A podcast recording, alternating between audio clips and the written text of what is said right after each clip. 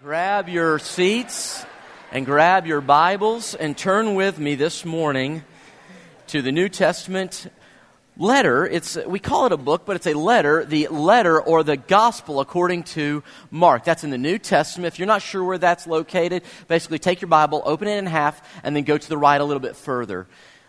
Mark is one of four gospels, and the word gospel simply means good news.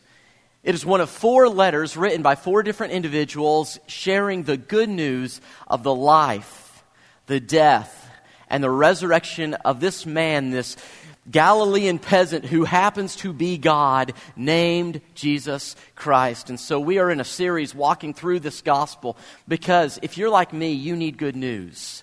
And this is the greatest news ever told. And so we're going to get into that this morning.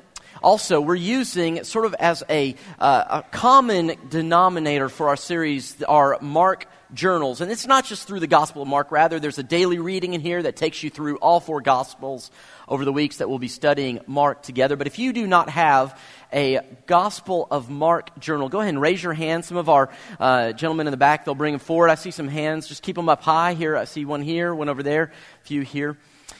But if you want to take notes, I invite you to turn with me to page 30. That's going to be today's space. And this morning's title, if you are one of those who likes titles, which I've been told some of you do, you're like, hey, you've got a space for titles. Why do you never give us your title? Short answer is I always forget. So this morning I remembered. Today's title, if you want to put this down, is simply three words. Are you ready? Ceiling, cutter, friends. Ceiling, cutter, friends. It was August 5th of 2010 when the world heard about the tragic event happening in the country of Chile. One of the main mines in Chile, the San Jose mine, had collapsed, trapping within the shaft 33 miners. Within about 36 hours, 130 workers showed up and began to plan how they were going to rescue these 33 men. And they began to discuss what are our options? How do we get them out? What do we do? It was about two days into the process on August the 7th that the miners were able to send a note attached to a little light, a flare, up through a crevice that said, We're okay all 33 of us. But that began a process that lasted not a couple weeks, but a couple months of figuring out how will we help them. They opened up a shaft big enough just to send down food and communication. Weeks later, they began to work out how they could get something large enough down to open up a space big enough to bring up the men. here's just a few of the pictures here. I'll, let me show you this one right here. They figured out a way after drilling deep enough 2,300 feet, 2,300 feet, almost a mile into the earth to get to the men. They widened up the hole enough that by late September they began to work with this pod, figuring out how do we get this pod down to them, almost like a vertical coffin. And it wasn't until October of that year, 69 days after the cave in, that the first miner made his way out. And around the world, cheers were heard as we celebrated those who were trapped, who were stuck, who had no ability of saving themselves. Saved. And I remember so many Christians began to ask this question as they saw this vivid picture of a rescue mission beyond the ability of those trapped, but from those above who said, What will we do? What do we need to do to rescue those we love? And this brings to mind an interesting question for us today, church. And here's the simple question that we're going to look at in these few verses together. Here's the question Are you ready? How far would you go? What would you be willing to do to rescue someone you love? How far would you be willing to go? What depths would you be willing to traverse? What resources would you be willing to grab hold of?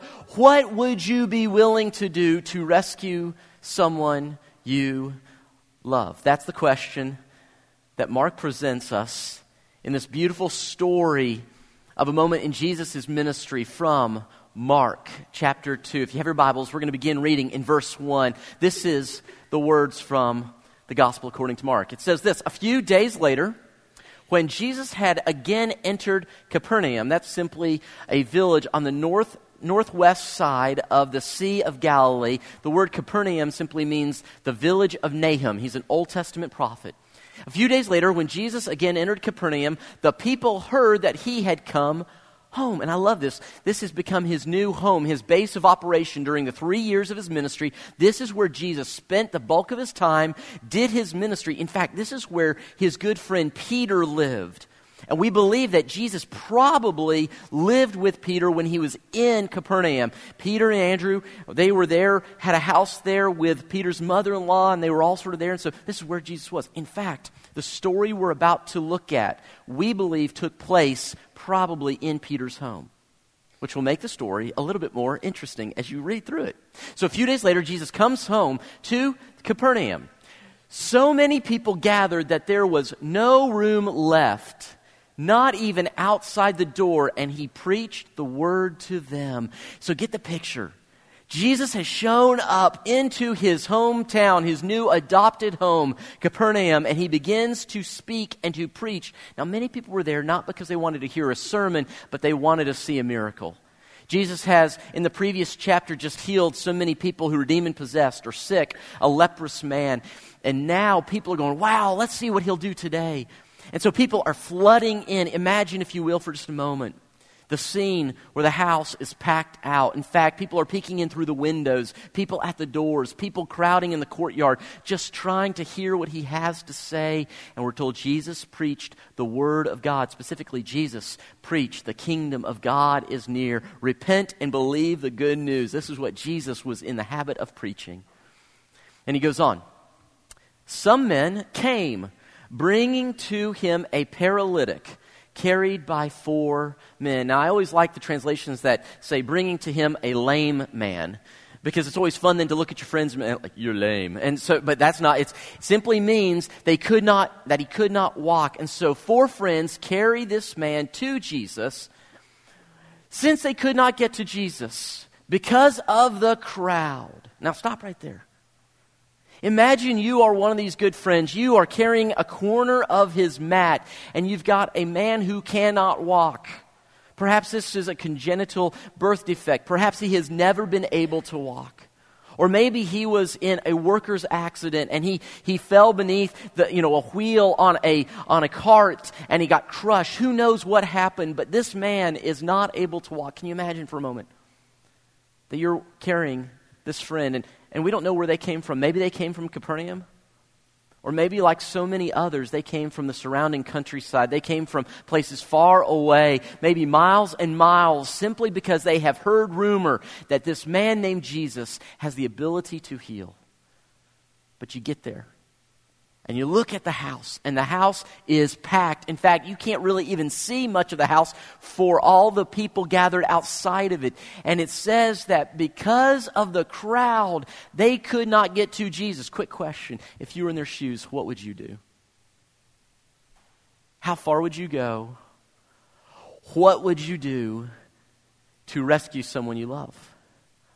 Would you get creative in that moment, or would you turn around and say, hey, let's come back when he's not so busy? Or, or would, you, would you start to bemoan the fact that life is not fair? What would you do in that moment? But here's where the story takes such a beautiful turn. And notice what happens. Long before, long before we see supernatural activity from God, we see natural activity of men saying, I will do whatever it takes to bring someone to Jesus. Often we're waiting for God to move while we sit around when God is saying, I will meet you as you move. And so it says this. So what they did, they made an opening in the roof above Jesus. Now, let me show you a little bit here. And after doing or digging through it, lowering the mat, the paralyzed man was lying on. Now, notice this verse. Well, we'll, we'll skip here. this is a map, Capernaum. This is where Jesus is located. I want to give you a picture, though. This is sort of the scene. This is probably similar to the kind of house that Jesus would have been teaching in. We think that it probably was not a real small house. It may have been a two story Galilean home because Peter and Andrew were fishermen. And in that time, in that place, fishermen were not dirt poor, but rather because of the Sea of Galilee's fertile fish, they were able to sell them to areas and probably were not scraping by. And so, a typical Galilean home had a, uh, a flat roof. Now, this one doesn't show up, but underneath this roof, right along here, there would be beams running across the house, across and hanging on top of the walls. Those are the support beams. And then over top those would be a mesh of various things, such as branches and twigs and, and uh, other things that they could find. And then on top of that, they would pack down dirt. It would be mud, but they'd pack it and pack it and pack it, and it would dry. Then they'd pack more on top of it, and then more on top, until it was like cement. And the roof of the house was where you would go to get away from the heat inside the house. It's where you might sit out or have a meal. Many people would sleep on the roof of their house. In fact, we have a story of that in Acts chapter 10 when Peter is resting and he's on the roof of a house when he sees the vision of the sheet with all the animals coming down. He was probably in a house like this. So they go to this. And they say, How are we going to get to Jesus? So you can almost see them struggling to carry the friend up the side here. And can you imagine almost, I mean, get the picture. One guy who's in the front, he starts to lift a little too high, and the guys in the back and go, whoa, whoa, whoa, whoa, pull it down, pull it. And the guy's hanging on for dear life, hoping he's not going to die before he meets Jesus. And so they have to get him up the, up the stairs, and they get to the top here. But this is what they had to dig through. See the support beams, all the stuff and they get there and they begin to dig and they begin to dig. And, and you can almost imagine because they didn't come prepared to dig. They're using their hands, they're using whatever they can find. Maybe they find a broom and say, flip it over and start using the handle of the broom. Whatever they have to do, they begin to bust through. And can you imagine being inside the house in this moment? Any of you ladies not like dirt and dust on your floors? How would you feel if you see four brawny dudes digging through your ceiling. People are sitting around Jesus. Jesus is talking. You have the scribes who we're going to meet in just a moment, the upper class philosophers and theologians of the day. They're crowded in, and people start feeling dust and dirt falling on their heads. A stick falls, hits someone on the head. People start to move back. Everything stops. And all of a sudden, a pinprick of light opens, and then more and more and more until you see four guys looking down, saying, We got a present for you, Jesus. And they begin to lower their friend. What would you do? Where would you go? How far would you go to rescue someone you care about? And notice what happens when Jesus saw their faith. This is a real important point, church. Sometimes we assume that faith is simply something we think. That is not faith. James tells us that faith without works, without activity, without a lifestyle. Faith without works is dead. We should be able to not only hear about your faith, but see your faith in action. Jesus saw their faith, their active belief. He saw their faith. So he said to the paralytic, Son, your sins are forgiven. Now, this is such an incredible passage. Because when I read this, it is so interesting to me that it's not simply the paralytic who had faith, they too have faith. In fact, it is their faith that compelled them through the barriers, the difficulties that they were facing. They believed that Jesus was able to do something they could not do, so they were willing to do all that they could do to get their friend to Jesus. In fact, when you think about it, we often see the lengths to which we are willing to go is dependent on the depth of our faith. How much do I believe that Jesus can do what we are asking him to do determines how long I push through, how much I am willing to give and sacrifice to help rescue another. And the other thing is this you notice the friend is not able to get to Jesus on his own? Quick poll. How many of us woke up one morning without ever hearing the name of Jesus, without a friend bringing us to church, a parent, a grandparent, an aunt, and uncle, without anyone speaking about God to us, how many of us lived in an environment where we had never heard the name of Jesus from anyone else? And then one day, we just woke up and we all of a sudden believed there was a God and his name was Jesus. And we came to faith. And you go to the river, you go to the, your bathtub, and you go, I now baptize myself. I mean, how many of us had that moment? Not a one of us. You are here. I am here because there was another friend who, when I could not carry myself, when you could not carry yourself, they carried you to Jesus. They were ceiling cutter friends. Here's the deal. When I think about these ceiling cutter friends, ceiling cutter friends will carry the weight of their friends. They will carry the burdens, the frustrations, the difficulties. Ceiling cutter friends will overcome the crowds. And when you think of the crowds, don't just think about people about. You understand that we live in a culture that is increasingly not simply indifferent, but opposed to the name of Jesus Christ. Overcoming the crowds is not simply saying, I've got to get around them, but to recognize that if you follow Jesus, there will be moments where your way of living comes in conflict with the prevailing norms. But ceiling cutter friends do not quit simply because the culture says one thing. They press through, they overcame the crowd. Ceiling cutter friends, I like this one, face the criticism. See, here's the thing if you come against the crowd, if you go around the norm of culture, there will be those moments where people are going to criticize you for what you do. And in that moment, you get to decide how far am I willing to go to rescue a friend? What lengths am I willing to take? What criticism will I bear so that another person may know Jesus' name? They carry their friend's weight overcome the crowds, face the criticism, and they pay the cost. I mean, I got to tell you, if someone busts through my ceiling, unless insurance is cover- covering it, they're covering it. And yet, you got to imagine that if they get to this point, they say, There is nothing, nothing, nothing as important as getting our friend to Jesus Christ. I think about some of the ceiling cutter friends I've known throughout the years. I think about my friend Mike who's not a Christ follower for most of his adult life.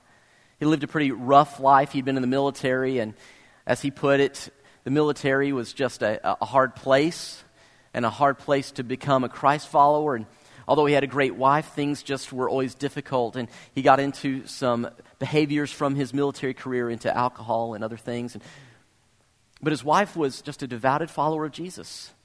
And she wasn't one of those who nagged him or beat him up. Instead, she became a ceiling cutter friend. Every day, she prayed for her husband. Every morning, she got up and prayed for her husband. She said one of the most awkward moments, uh, I'm sorry, Mike said one of the most awkward moments for him would be when he'd wake up and he'd look over and his wife would be on her knees next to their bed praying, and he'd be like, oh no, she's doing it again. And then he'd just roll back over.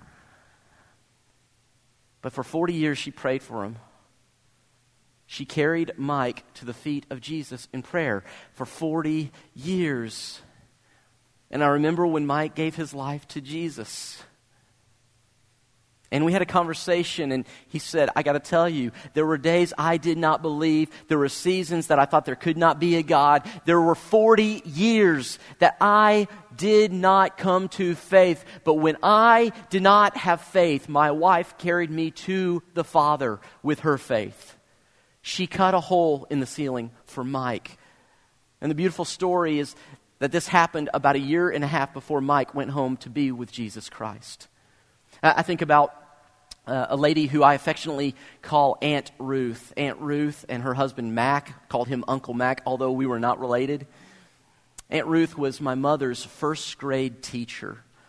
My mom grew up in what might be described as a marginally Christian home. It was one of those that sort of the CEO Christians, you know what that is? Christmas and Easter only Chris, Christians, right? So you show up at Christmas and Easter, and that's about it, maybe. But my mom had this wonderful first grade teacher who I affectionately called Aunt Ruth, who loved my mom when she was just a little girl. And she got permission to invite mom to start going to church with her. And so every Sunday she would pick up my mom and she would take her to church. And because of the impact of Aunt Ruth and Uncle Mac, my mom became a Christ follower. They were ceiling cutter friends. Oh, there's opposition because family's not involved. Oh, there's opposition because schedules are busy. Oh, there's opposition. We don't have any kids of our own, but we've got our own life, got our own thing. We will still do whatever it takes, go wherever we must go to take and rescue another person. I think about one more friend who's a ceiling cutter friend. I'll just I'll call him Greg. Some of you may know him, so we'll just call him Greg for the sake of this. But for a season, his father in law had just become wayward from the family. His, his father in law had been a devout Christ follower, but went through some sort of midlife crisis. But it wasn't like he just got a mohawk and put a tattoo on his arm that said, I love mom. In fact, his father in law just would disappear for days on end, and although the family was, you know, they loved the dad, they, they did whatever they could, they just said, We don't know what to do. And I remember my friend Greg, not because he told me, but because his father in law told me after the fact. Greg, many nights, would spend hours driving around the city looking for his father in law to bring him back home. And this went on for about 18 to 20 months. And I remember after it all happened, the father in law, we were at a function. I didn't know him real well, but I said, Hey, it's so good to see you. And he says, Man, but by the grace of God and because of Greg, I'm here. And I said, What do you mean? And he began to explain what had happened. And he said, Josh, I won't even tell you the places that he found me. But I want you to know that because of him, God found me again. How far would you go? What would you do to bring someone to Jesus Christ? How many of us in here need a ceiling cutter friend? How many of us are that lame person? We just need help. And so he brings him to Jesus. And notice the next thing that happens here. Jesus does not say, get up and walk. Notice what Jesus leads with Son, your sins are forgiven. Now, if you are the paralyzed person, are you saying, yippee, at this moment? Nope, I wouldn't be. In this moment, I think I'd be going something more like, um, thank you. Um, that's nice, but could I exchange that for a pair of legs that work? You know, I just, I just need a pair of legs. I mean, think about this. How much he must have thought that if he could only walk, everything would be different in his life. If only I could walk, Jesus, then my life would be better. If I could walk, I could have a job. And if I could have a job, then I could get married because I could take care of my wife. And if I could have a job, then I could get married, and then I could have children, and I could have a legacy, and I could have a family, and in my old age, there would be those to take care of me. So if I just had a pair of legs, I could work, have a wife, have kids, respect. Jesus, if I just had legs, everything would be better. Quick question have you ever asked the question of God, or made the statement rather, if I only had blank? What's your blank? What's that thing that you think if you just had that, then everything would be better? Maybe it's if you had a spouse, then everything would be better. For some, it's if you didn't have a spouse, it would all be better. For some, it's going to be if I just had a job or a, better job, or if I was in better health, if I didn't have that health report, if I had this situation, then everything would be better. But you notice Jesus realizes something we don't get? Jesus realizes that no matter what he gives the man this side of eternity, it's not what he needs most. I love what author and writer Tim Keller says. He says the main problem in a person's life is never his suffering, it's his sin. It doesn't matter how many laps you can run with those legs, if you are separated from God, that is a far worse place to be. The worst thing is not the suffering, it's the sin. And so Jesus says, Your sins are forgiven. Now, church, I need to just be real frank with you. This is where the story of Jesus goes south in a lot of ways. First chapter, everyone loves Jesus because he's the miracle worker. Things are going great. But now is where it all turns. Because as soon as he says to the man, Your sins are forgiven, you're going to have some old curmudgeon saying, Well, who has the right to do that? Some teachers of the law were sitting there thinking to themselves, Why does this fellow talk like that? He's blaspheming. That word simply means he is claiming to be God, and nobody is God except for God. Who can forgive sins but God alone? Let me, uh, let me sort of illustrate it this way. The Jewish leaders and people believed that all sin is ultimately against God. This is why in Psalm 51, David says to God, Against you alone, O Lord, have I sinned that everything we do is ultimately against God. And so, and here's why. Who made us, church? Okay, let's start, let's start at the very beginning. Who made us, church? God. Very good. Okay, God made you. This is important. God loves you. God made you. All that. Okay. God made you. If He made you, then who owns you, church? God owns you. You're getting the hint. This is great. Okay, let's go for three. If God made you and if God owns you, then if someone else harms you, whose stuff is that person harming? God's stuff. You are God's stuff. He made you, He loves you, He owns you. You do not belong to yourself, you are God's. So the Jewish people believe that when you sin, it is ultimately against God. Let me just give you uh, a real simple example. Uh, let's say that uh, Mitch and Hunter uh, were, were, hey dude, how you doing, Hunter? Doing all right? He's like, he's talking to me. Okay, let's pretend for a moment that Mitch and Hunter are having a bad day and let's just say that they get into, they just, they just kind of arguing, and finally, just finally, Hunter, because he's a strapping young man, gets up and does like this super duper punch and just poof, knocks his dad down. First off, we'd all be very impressed. I mean, just, now imagine though, uh, by the way, any of you dads, if your son hits you, what, what happens next? Oh, it's on. That's the end of life as you know it, son. Now imagine for a moment that happened, and I come bebopping over there. There's Mitch, there's Hunter, Hunter doing the little Rocky Balboa moment, Mitch on the ground, and I come over and I say to Hunter, Hunter, I forgive you for what you've just done. Now, what do you think Mitch would be thinking right then? Dude, there's some consequences first that need to be dealt with. That's one. But second, he would probably rightly be thinking, He didn't hit you, Josh. He hit me. Who are you to grant forgiveness on my behalf? Only the one ultimately offended can grant forgiveness. Jesus, when he grants forgiveness, he is saying, He is God. He owns us all. Every sin ever committed is ultimately against him because he owns us, he owns all things. So when I sin against myself, against you, against what God has created, I am ultimately sinning against him. Understand, some people say Jesus never said he was God. Right here, the Pharisees, the teachers of the law, got it right because they say he is claiming to be divine because only God forgives sin. And what's interesting, when this happens, because of what, they, what happened here, Jesus sets up the entire conflict that will lead ultimately to his dying on a cross for us.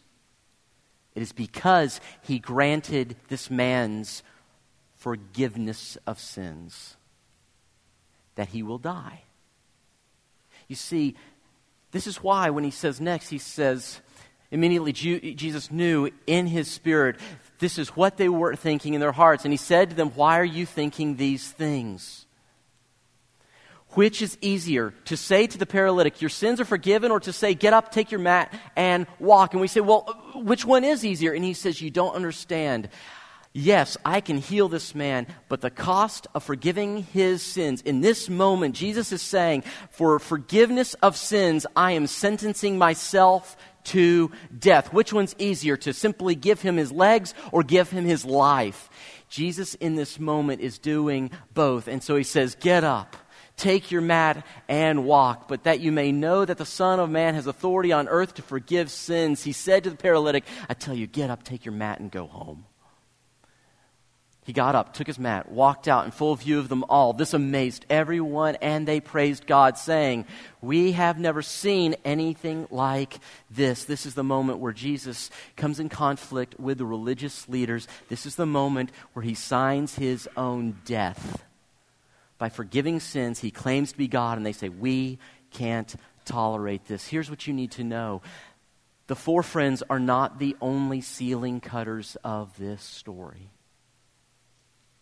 Jesus Christ is the ultimate ceiling cutter. He left heaven.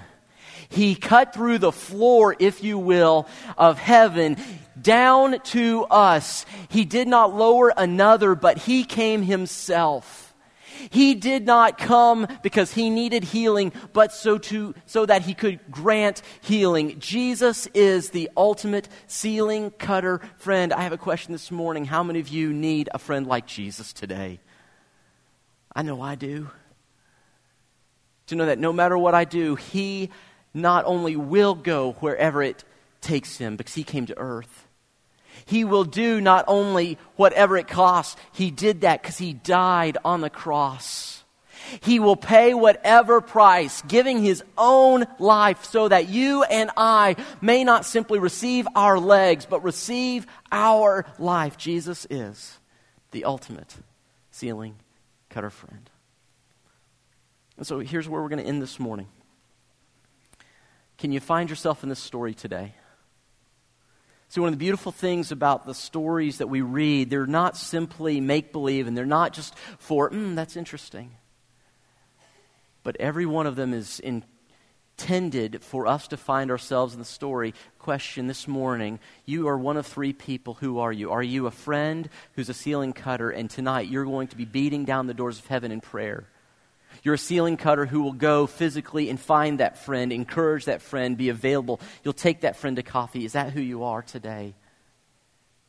Then praise God for you. Continue to do what it takes. Are you the friend who just needs to be carried? See, here's the reality.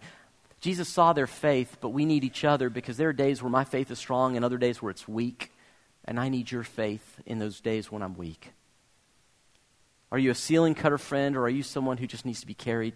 To Jesus this morning. We're going to have a time of prayer, and some of our leaders are going to be ready to pray for you in just a moment here. But there's a third category. Did you see it? It's the, it's the Pharisees, the people who are so concerned with how things look that they never see what God is up to. Where are you this morning? We're going to go into this time of prayer. I'm going to invite our prayer teams to come to the front. There will be one over here, one in the center, and one over here to this other side, wherever you are. Here's the question Do you need a prayer cutter friend? Our prayer teams, go ahead, prayer teams, come on and make your way to the front here. Our prayer cutter friends, they want to pray for you, they want to encourage you. And maybe this morning you just need to pray for someone else. Maybe you're not the one who's in need, but you want to be a prayer cutter for your end and you want to partner with God. But this is the time, this is the place where we as a body of Christ get to go to God and we get to carry one another to Him. So let's stand together. Let's go to the God who hears and the God who heals in this time of prayer.